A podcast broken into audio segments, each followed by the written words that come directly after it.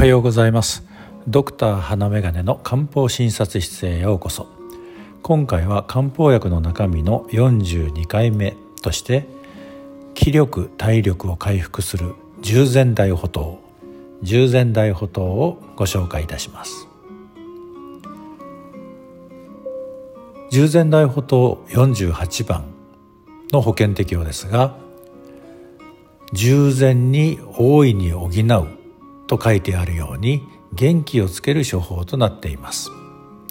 実際の保険適用とすれば病後の体力低下疲労倦怠食欲不振寝汗手足の冷え貧血となっています。従前大補湯の中身を見てみると10種類の生薬から構成されています。滋養芍薬千球陶器は始末糖と同じ内容です。始末糖は血液を補いその血の巡りを良くしてくれる働きがあります。奥義は元気をつけるとともに皮膚を強くしてくれます。槍術人参伏量肝臓は四君子糖の主な構成生薬で四君子糖と同じように元気をつけてくれる働きがあります。経費は体を温めるとともに気の巡りを整えてくれます。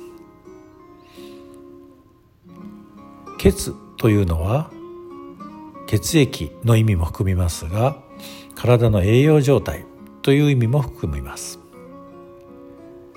栄養を良くして元気をつけてくれる体力をつけてくれるという働きと元気をつける補気の働きが相まって全身の力を強めてくれるわけですね。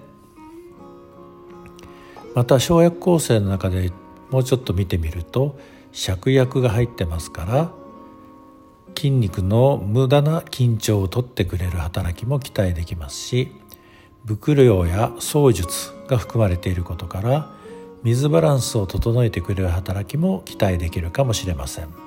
また経費は顔のほてりを抑えてくれる働きも期待できます。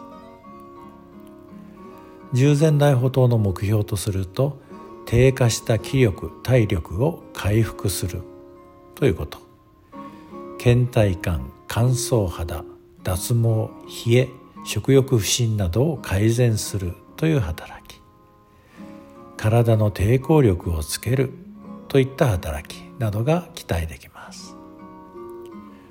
従前大補湯が合う人のイメージとすれば病後で体力気力が低下している。皮膚に潤いがなくてカサカサしている。全身倦怠感がある。なんだかフラフラする。毛が抜けやすい。貧血傾向がある。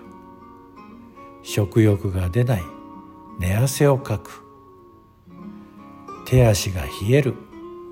などといった症状を訴える方に適用できる処方です。病後ということで言えば手術の後ということも言えますし今でしたらコロナに感染した後にどうも元気が出ないといった方にも利用できる可能性があります。手術を受けた後の体力が回復しない。がん治療の副作用で体力が低下してしまった。そういった時には従前大補湯を利用して少しでも早く気力体力を回復できると良いですね。本日は元気をつけ体力をつけ体の抵抗力を高めるという作用が期待できる十全大補湯をご紹介いたしました。メディカルインフォメーションシアター医療健康情報をあなたに。番組への疑問質問感想などは花眼鏡ドッグアットマーク ymail.ne.jp かツイッターで「ハッシュタグ花眼鏡」ひらがなで花眼鏡をつけてツイートしてみてください。またあなたも番組登録をして漢方を日常に取り入れていただけるといいと思います。よろしくお願いいたします。今日があなたにとって素敵な実りある一日となりますように。ではまた。